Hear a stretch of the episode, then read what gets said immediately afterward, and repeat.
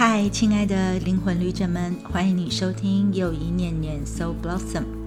每一念都是自然心药，每一念都有禅悦芬芳。希望能够让你的灵魂绽放美好能量，念念不忘。我是以西又怡。今晚呢，在关于要促进你的直觉力，想要过上第六感的直觉生活的部分呢，我想要跟大家来聊聊关于建立你专属的神圣空间这件很重要、很重要的事。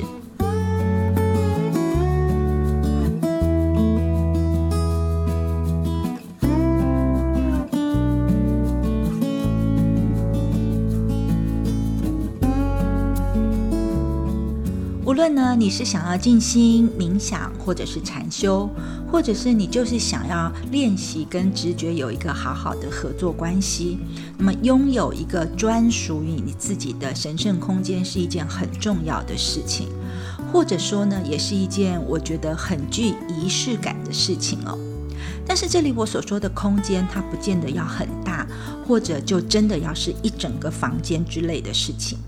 其实我觉得有的时候就是一张椅子，或者是一个垫子，或者是一个角落都可以哦。重要的是说，你选定的这个空间呢，它必须要是能够充满着一种很安定、很稳定，或者是很宁静的频率跟氛围在里面。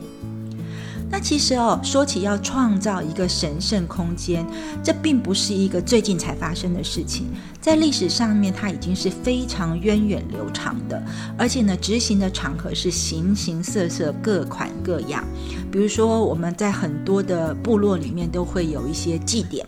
或者是我们会有一些传统里面的一个仪式，甚至我们会在大自然里面，在艺廊里面，或在我们的家里，都有各式各样的这种神圣空间的感觉的这些场合，或者是一些空间哦。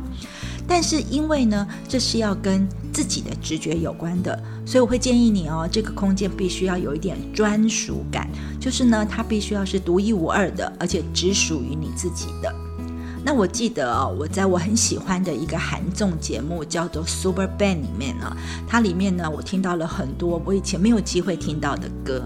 然后在第二季当中呢，我听到有一首歌，这个歌的名字叫做《House I Used to Call Home》，意思就是说呢，那个曾经被我称为家的房子，哈，据大概名字是这样翻译的意思。那这里面呢，他们要诠释这首歌的人，他就讲到说，那个 house 就是房子，和我们说的 home 这个家的定义可能是不一样的。那 house 就是那个建筑物嘛，可能你有你的老家，你有一间就是常常住了很久的这个那一栋房子之类的。可是呢，关于 home，可能每一个人的定义就不一样了。有的人可能会觉得说，我只要跟家人在一起的地方就是我的家，或者是我跟喜欢的人在一起的那个空间就是家。又或者像我们很多女人来说，我们可能有娘家，可能有婆家，可是我们都不见得会觉得它就是我们的家。那其实呢，著名的这个作者伍尔夫曾经说过，说每个女人哈，每个人啦，但是他说，尤其是女人，每个女人都应该有一个自己的房间哈。那那个房间呢，才是我们真正会觉得是我们的家的地方。又比如说，家是什么感觉？家就是那个，当你自己觉得我那天很不顺，或者心情很不好的时候，你觉得你最想去的那个地方，它可能就是你的家。所以有的时候，那个家并不是房子、建筑物本身，而是一个我们觉得有温暖、有温度，然后有归属感。或者是我们待在那里会觉得被安抚，然后有丰沛的爱的能量能充电的那个空间，我们就可以称它为是家了。所以呢，在今天晚上我跟大家想要说的这个专属的神圣空间，其实比较像是刚刚那个曲子里面说的那个家的定义，而不是 house 而已哦。所以呢，要创造一个让我们可以静心、让我们可以冥想，然后可以跟我们直觉合作的专属空间的话，那我们需要做的就是要在我们的住家或者是办公室或我们所常常生活的场合里面，找到真的找到一个可以让自己专。住的特别专注，特别能够觉察意念的空间。所以当然，如果你有一个你觉得你的卧室可以让你啊安然的入睡，睡得很好的，当然没有问题哈。或者是有一个地方有一个角落，你可以在那边平静的坐着。放松或回归自我的位置也可以，又或者呢，你只是一个呃小的桌台，然后小的这个圣坛上面的状况也是可以的。但是呢，在创造你的神圣空间之前，因为它有专属的这件事情哦，所以呢，我会建议你哦，如果你也想要开始创造你自己的神圣空间的话，你可以先询问自己一些问题。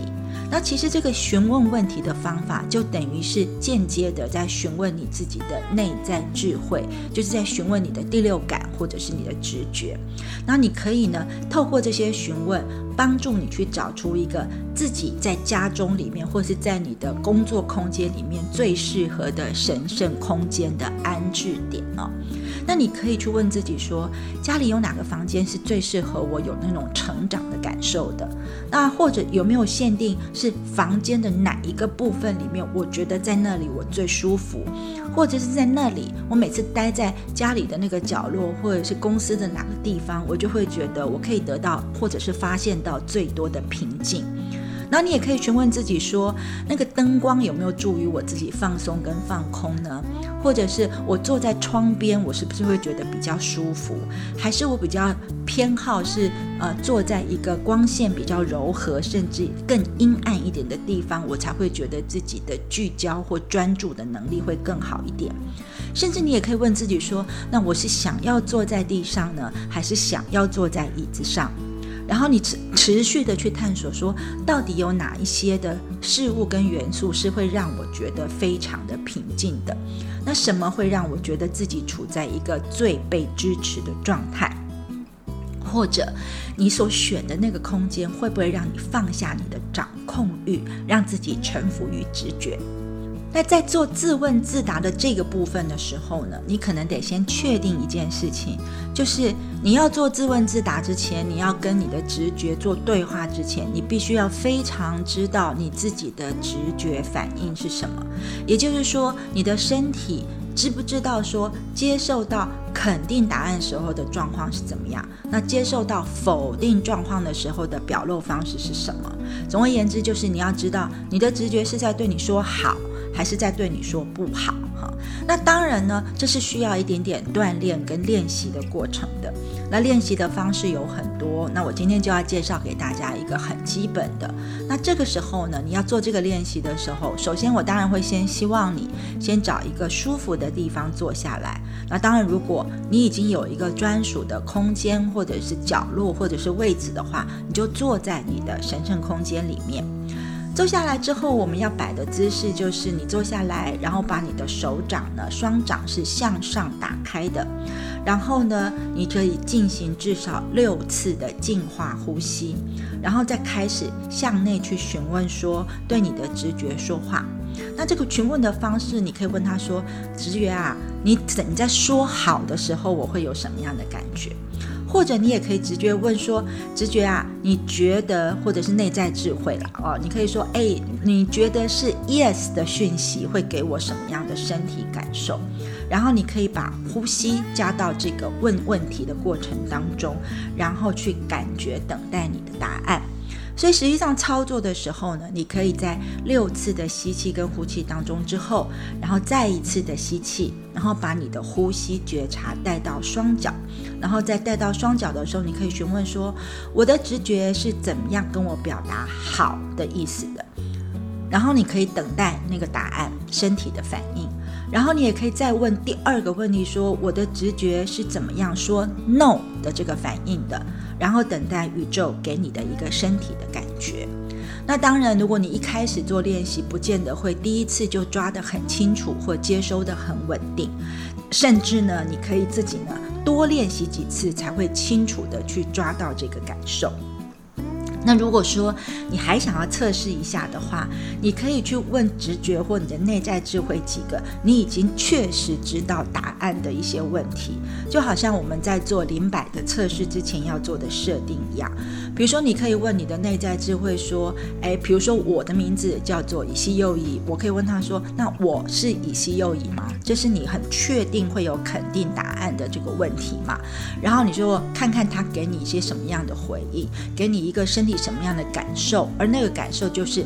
直觉给你的肯定，说好的感受。那你当然也可以问他一个不是你自己本身就已经知道答案，比如说，比如说是我，我可以问他说：“那我是生理上的男生吗？”那当然这是一个否定的答案，对不对？所以你就会得到一个否定讯息的累积。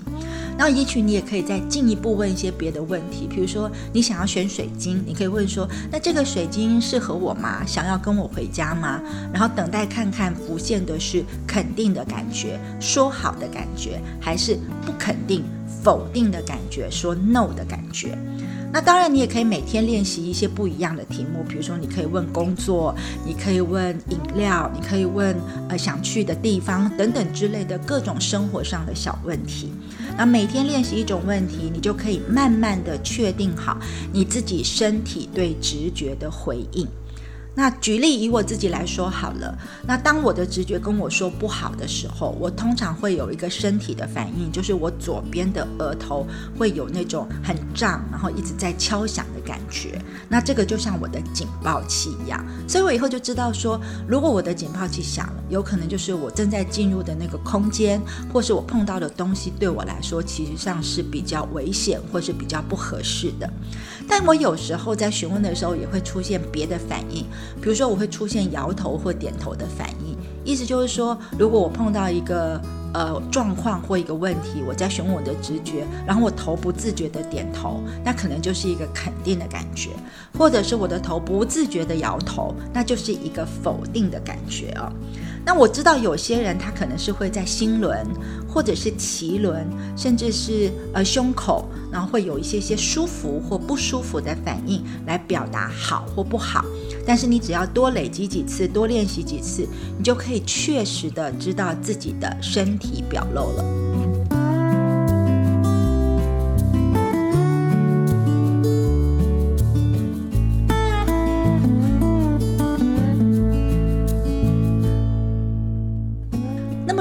已经厘清了这些问题，并且你也整理出了那些关于你自己的定位的那些答案之后，你就真的可以去执行，并且定义你自己的专属神圣空间了哦。那以我自己来说，我还算蛮幸运的，因为在我的空间里面，我们住的居家的环境里面有一个合适，那那个合适大，但是就刚好是能够让我布置我的佛龛，还有静心连接做功课的空间。那我有一些朋友的专属空间呢，可能就是呃摆了一张有靠背的合适椅，加上合适的小茶几的一个小角落。那有些人会选择在餐桌呃厨房餐桌椅上面的一个边边的小角落之类。的，那有些人会利用的是床边桌或者是梳妆台，也有些人呢，其实就更简单，可能在某个五斗柜的柜子上面做个小布置，他就觉得是他的神圣空间了。那甚至也有人呢，就把它变成是一个阅读角落，就是呢一张呢舒服的椅子，加上一个阅读灯，就变成是他自己的独创的专属的神圣空间。那么现在来说，一旦你定好了位置，然后你也询问厘清清楚了，那从那一刻开始，在你的这个专属神圣空间里面，最重要的一个东西，没错，因为你至少要在这里面待着嘛，所以你至少要有一张椅子或者是一块坐垫。那只要你觉得是舒服的都可以哦。那像我自己的话，我也是换了好几个。比如说我一开始可能是比较扁平的坐垫，然后后来换了一些有高度的，然后一些有厚度的。总而言之，我就会找到一个在硬度、硬软度，或者是在整个的那个呃大小尺寸上面，我自己坐起来都是最舒服的一个坐垫。它就变成是我的神圣空间当中的一个很重要的东西。那当你呢决定好你的座位之后，然后呢你就要清空在那个空间里面任何让你觉得卡卡的东西，然后让这个空间是完全属于你自己的。那如果做到这里，你的专属的神圣空间的初步就完成了。可是，如果这样的 setting 完之后呢，你当然是需要一点布置的嘛。所以这个布置呢，最好是带着一点爱的呢就像我刚刚在提到的那首歌里面，就是你会视之为家的地方，里面可能会摆了很多你自己觉得很有感觉的东西。比如说呢，你在你的座位之前，你可以运用一些桌子、小架子或者是书架，让那些你喜欢的神圣的东西刚好就维持在你坐好的时候，你前方的视角高度上面。那要放什么好呢？其实就像那首歌里面讲的一样，你最好可以放一些啊你喜欢的人的照片啊，家人的照片，或是天使的图片，或者是你自己很喜欢的一个物品。然后，或者是你很喜欢的某一个地方的风景的图片，又或者摆放一些对你来说带有爱的能量的一些小东西，比如说我们之前说过的你的内在小孩玩偶啦，或者是你信仰的一些神像啊，或者是圣物啊，或者是有时候你可能出去旅行的时候捡到的某个石头、某个果实等等之类的。然后呢，你也可以问自己，用再用那种自问自答的方式，是说有哪些东西哦，我放在我前面，我看的时候，我会觉得会激发出我内在的温暖跟爱的感受的。如果有那样的东西，你就把它放进去。比如说，有人喜欢放花，有人喜欢蜡烛，或者是像我，我就很喜欢放我喜欢的各色各样的水晶矿石，作为我的能量支持物或者是护身符。因为呢，在我面前，我坐的位置前面，我看得到这些东西，照片也好，小玩偶也好，或者我喜欢的物品的时候，会让我自己有一种感觉，就是我有那个家的感觉。什么家的感觉呢？就是我坐在那里看着那些东西，我会觉得很安全，充满爱，有温度，有正向的能量，可以被支持跟被疗愈的地方。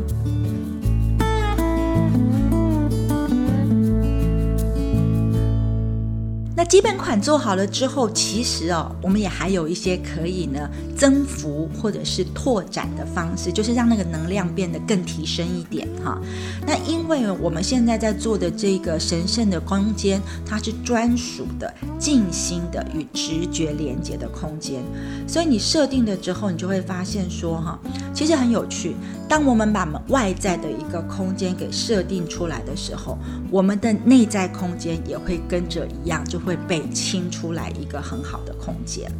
然后呢，我不知道大家有没有这样的经。我因为非常常跟直觉一起工作，所以我觉得我每次在连接直觉的时候，我都会觉得我好像被连接到了土地，然后连接到了大自然，连接到了宇宙，连接到了天堂，或连接到了净土一样。所以呢，你其实就可以去想想看，说我们有一个外在空间的状态处理好，会影响我们的内在空间。我们的内在空间如果呢整理得很稳定、很清爽，其实我们的外在空间也会有一些改变的。所以你可以自然的去联想到说，如果我们每个人的个体内在都是一颗小星球，然后我们是被放在地球这颗美丽的大星球上面，所以我们的小星球跟大星球其实是会起共振的。所以呢，如果有一些东西它可以创造或者是滋养地球的能量，那是不是也就可以去创造并且滋养我们内在的这个小空间呢？那应该就是可以的喽。那如果说，那你就可以想想看，到底是什么样的东西或什么样的元素可以让地球充满生机呢？那如果它可以让地球生气勃勃，是不是也可以让我们的空间也好，或是我们的内在空间，就是专属的外在空间或专属的内在空间，都可以也变得产生同样的作用呢？那当然是可以的。那其实很多人就发现，不管以前的哲学家或者是所谓的灵修家，就发现说，科学家也是这么发现的，说能够滋养我们地球的能量，最重要的就是四个非常重要的元素，它就是我们常说的地水火风哦。那地水火风呢，其实构成了宇宙。地水火风也构成了我们的身体，所以呢，如果说我们可以把四大元素的频率或能量带入我们专属的神圣空间当中。那其实我们要跟我们的内在直觉连接，我们要跟外在的生命能量连接，我们要跟我们自己好好的对话，我们要跟宇宙好好的对话，其实就是非常有可能的事情了。那很多人就会说怎么做呢？其实很简单啦，我们呢可以透过跟水晶矿石的合作，让自己扎根到土元素的那种感觉的稳定性里面。我们可以利用一点烛火来协助我们进行显化或创造，并作为聚焦的工具去启动我们的内在之火。我们也可以利用水。来洗净并且安抚我们的身体跟情绪，我们可以利用呼吸，也就是风的象征性，让我们去触及我们生命的内在跟外在。也就是说，如果你可以把地水火风四大元素的频率加到你的神圣空间当中，它就可以扩展那个神圣能量的频率哦。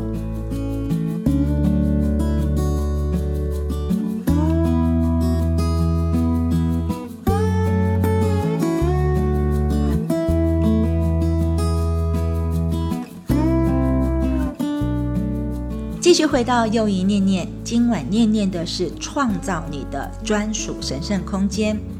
那或许呢，你已经听到了，也已经了解到，说地水火风这四大元素组合在一起，会让所有的生命体变得完整。所以你可以想想看，大自然当中，就是想象一下大自然是怎么样进行的。大自然里面有土啊，那土就是维系我们跟滋养我们的基本。大自然当中有水呀，水会驱动我们的情感跟情绪，然后变成我们的沟通的流动的感觉。那我们也会看到大自然的火啊，它就是一个最纯净的产物，是一种充满力量跟热情的象征。那大自然当然有风，风呢会给大自然带来动力，还有带来提升的感觉哦。所以，我们呢举个例子，如果说你观察植物的生长的循环好了，如果你有一个种子，你要种到哪里？当然是土里面嘛。所以土壤就是种子的温床，然后你要浇水，因为水可以滋养这个植物，然后你要让它晒太阳，有太阳光，因为太阳会给它能量，让植物展现力量去突破土壤，然后呢，甚至本能的去朝光的方向去成长哦。那其实我们人的成长跟这个过程也蛮像的，所以占星学当中，我们常会提到说，我们有太阳星座，不知道你的太阳星座是什么哈？那其实很多人就会发现，太阳星座不见得会是你现在的样子，但是太阳星座比较像是你想要成长的那个方向，是不是跟植物很像？因为植物会向着太阳去生长，也就是太阳星座其实是你想要成为的样子哦。然后我们再继续往下看，大自然当中的风，风会做什么事？它会把这个呃长起来新生的种子吹到其他的地方，让植物可以到其他的地方去落地生根。但是，只有植物在运用大自然这一切吗？也不是，植物其实也会净化我们的空气，也就是风元素，而且植物会喂养动物、喂养人类跟喂养地球。然后，当这个植物的生命结束的时候，它就会回归大地，重新成为土壤。所以，这样的一个地水火风循环的历程，是时时刻刻都在影响着所有的生命。所以，四大元素之间绵延不绝，它们其实会不停的连接，不停的循环。所以，你也可以让人直觉感觉到说，这个循环连接的过程，就是一个圆圈，就是一个圆满的这个过程。所以在我们很多的哲学里面，或者是占星学里面，或者是呃易经里面，我们看到的东西都是圆的象征嘛，也意思就是圆象征了生命的循环、生命的完整跟生命的合一。所以呢，我们如果可以呢，遵循这个大自然的那种像植物循环的这种历程外，这也是一个自我滋养的一个非常好的方式。所以我们讲到说，我们要静心，我们要跟自己相处，我们要强化跟直。觉的联系，我们想要努力的去显化自己的梦想，希望呢梦想可以成真，或者是我们想要疗愈我们的恐惧，希望我们可以有支持的去觉察，并且去释放的话，那你就会发现有这些四大元素的支撑，并且提供你指引，是一个非常重要的事情。那你可能就会在想问啦，那我到底要怎么做呢？哈，怎么样可以把这些元素的能量？我知道土可以滋养啊，我知道水可以呢，呃，灌溉呀，我知道这个所谓的风可以有动力啊，火可以给能量啊，但是我怎么样可以在我的神圣空间里面把这些元素给布置进去呢？那就看看你想要加入什么样的频率，因为通常我们知道土元素代表的就是支持、跟滋养、跟稳定，然后象征的是呃富饶多产或者是创意，甚至象征着身体很健康或长寿的事情。所以呢，你可以在你的空间里面放一些各种不同的水晶矿石来代表土元素。或者是一些干燥的一些天然花草，是干燥的天然花草，不是塑胶的哦，塑胶是不可以的。就是你可以用这些天然花草，或者是你捡到的橡石、果实之类的，来代表土元素的特质。再来就是火元素了，火元素代表的是一种创意，是一种改变，是一种热情，是一种力量。是一种潜能的发挥，或者是你的动机，或者是你有没有这个呃活力去进行某些事情。所以在你的空间里面，最好能够代表这个火元素的就是蜡烛了。那这里也是要提醒你，要是天然的蜡烛，就是植物蜡或者是酥油蜡烛等等之类的。另外的话，如果你的神圣空间或角落是可以直接晒得到太阳光的，那当然就是最好的火元素了。再来就是水元素了，水元素通常代表的就是情感啦、情绪啦、流动啦。那水也有洗涤、净化跟疗愈的功效，水也是很平静的。所以呢，要怎么做？其实，在很多的宗教或灵修系统或仪式里面，都会告诉你，放上一碗水在你的空间或圣坛上，就是水元素最好的代表了。又或者，你可以放一些让你会想到水的东西或海洋的东西，比如说一个贝壳或是一个海螺。那有的时候呢，我会是在我要进去静心或者是连接的时候，我会先喝上一杯自己准备好的一个能量水，然后呢，帮助我可以在做静心的时候可以做得更深，做得更稳定一点。最后当然就是风元素了，风元素里面带了当然就是动力啊，或者是气息，我们的呼吸，还有灵魂，还有自由，还有飞行，还有声音的这件事。所以最能够象征风元素的呢，就是各种香啊。所以你可以用线香或还香，或者是你用这个芳疗里面精油的熏香都很好。然后我刚刚有提到声音嘛，所以你也可以在你的空间里面放一些铃铛、土铃、风铃、颂钵等等，其实都是很好的风元素的替代品啊。那有些物品它是多种元素都可以的，比如说像盐，不管你是盐灯的盐，或者是呢呃一般的海盐，因为盐里面有土元素，然后它也有水元素，或者是你可能会在你的空间里面摆一些就是鲜活的植物，活的植物，因为活的植物呢，它同时代表了有土、有风也有水。那这样一来，如果你可以在你已经设定好位置、找好了一个定位，前面摆好你喜欢的这个神圣的物品的空间里面。再加上这些四大元素里面的这些物品的话，你就会发现呢，嗯，你的这个所谓的能量圈，或是你的这个神圣空间就会变得更好了。那你在那里面进行你的仪式或你的连接，我相信效果一定会是更好的。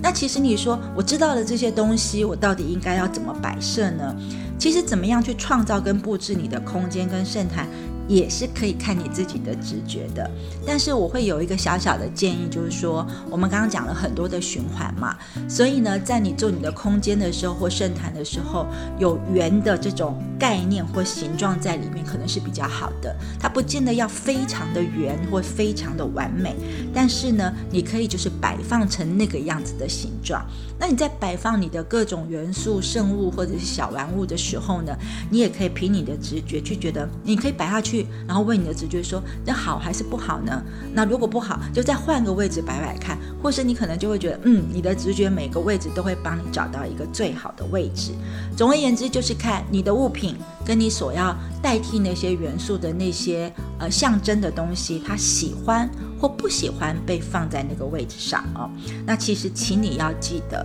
真的在每一个时间点里面，都利用感官去跟你自己的内在直觉做沟通，好或不好的问题。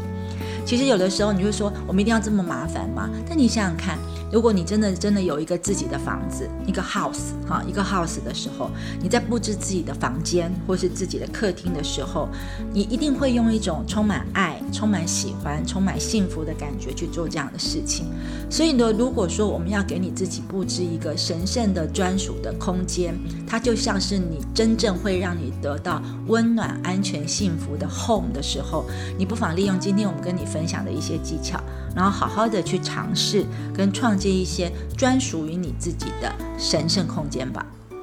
一分钟静心，这周的一分钟静心，我们进行的练习叫做中心线。其实呢，一分钟的静心，我们练习了很多。我们练习回到当下，然后呢，活在当下之后，我们要开始练习回到自己。其实我们常常讲到的“我”，其实是一个组合体。这个“我”呢，它有身体的部分，有情绪情感的部分，有理智的部分，还有能量的部分。而静心这件事，就是可以让我们重新的去想起来，说原来我们身体这个“我”，其实不是只有身体，我们还有情绪，我们还有心智，我们还有能量。所以呢，我们应该要好好的把这个组合体呢组合的好，然后平衡起来。所以呢，在静心的时候，让我们的注意力可以向内集中，我们就能够找到中心宁静的所在，而那就是你的自信，这是个就是性别的性哦，自信，还有你的灵魂。所以接下来我们就要运用这个一分钟静心，找到自己的中心。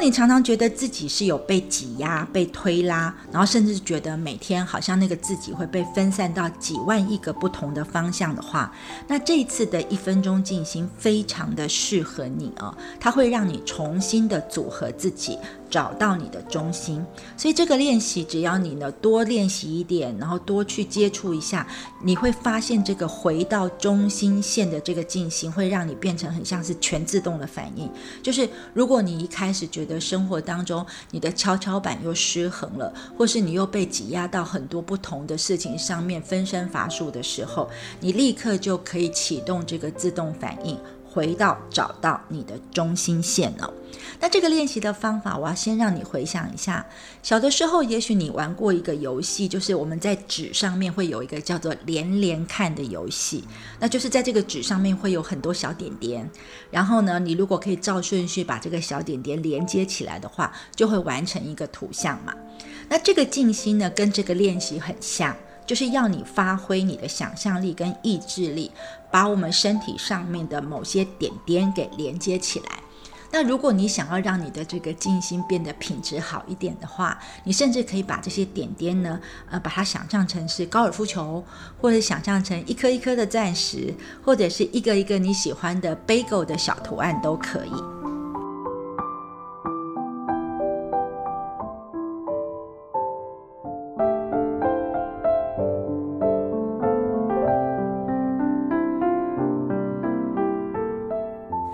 么，请你慢慢的深呼吸一口气，深吸，然后慢慢的呼气。想象在你的头、喉咙、胸腔、肋骨、小腹，还有脊椎的远端各有一个点。然后你开始深呼吸，吸气，呼气。每一次，你都想象自己在连接两个点。吸气，你连接头和喉咙；呼气，吸气，请你连接喉咙和胸腔的点；呼气，吸气，连接胸腔的点和肋骨的点；呼气，吸气，连接肋骨和小腹的两个点。呼气，吸气，连接小腹和脊椎尾端的点。呼气，吸气，连接尾椎和头的那两个点。呼气。透过六次的深呼吸之后，就会把你身体所有的部分结合成完美的平衡。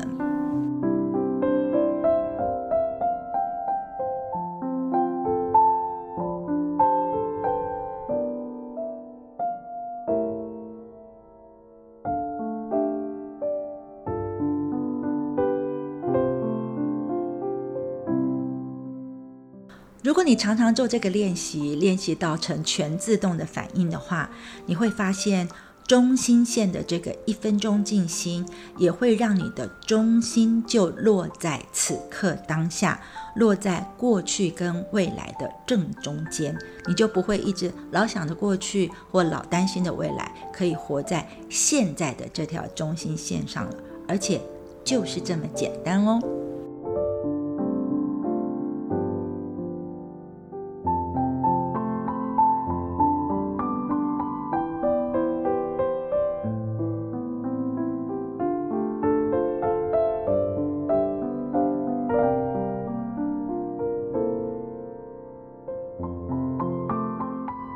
感谢你聆听今晚的又一念念 So Blossom，请你务必要练习去找到你的中心线，因为当你找到中心线的时候，你就会发现你会活在当下，并且专心于眼前的事物。你会相信你的直觉、本能、内在的感觉，你的身体会放松，处于轻松的状态，而且你会在正确的时刻处在正确的地方。然后接下来，你就会以这样的方式的稳定不断的延伸。那么下周四的晚间，我们也将继续延伸，我们要来念念自然星耀小故事。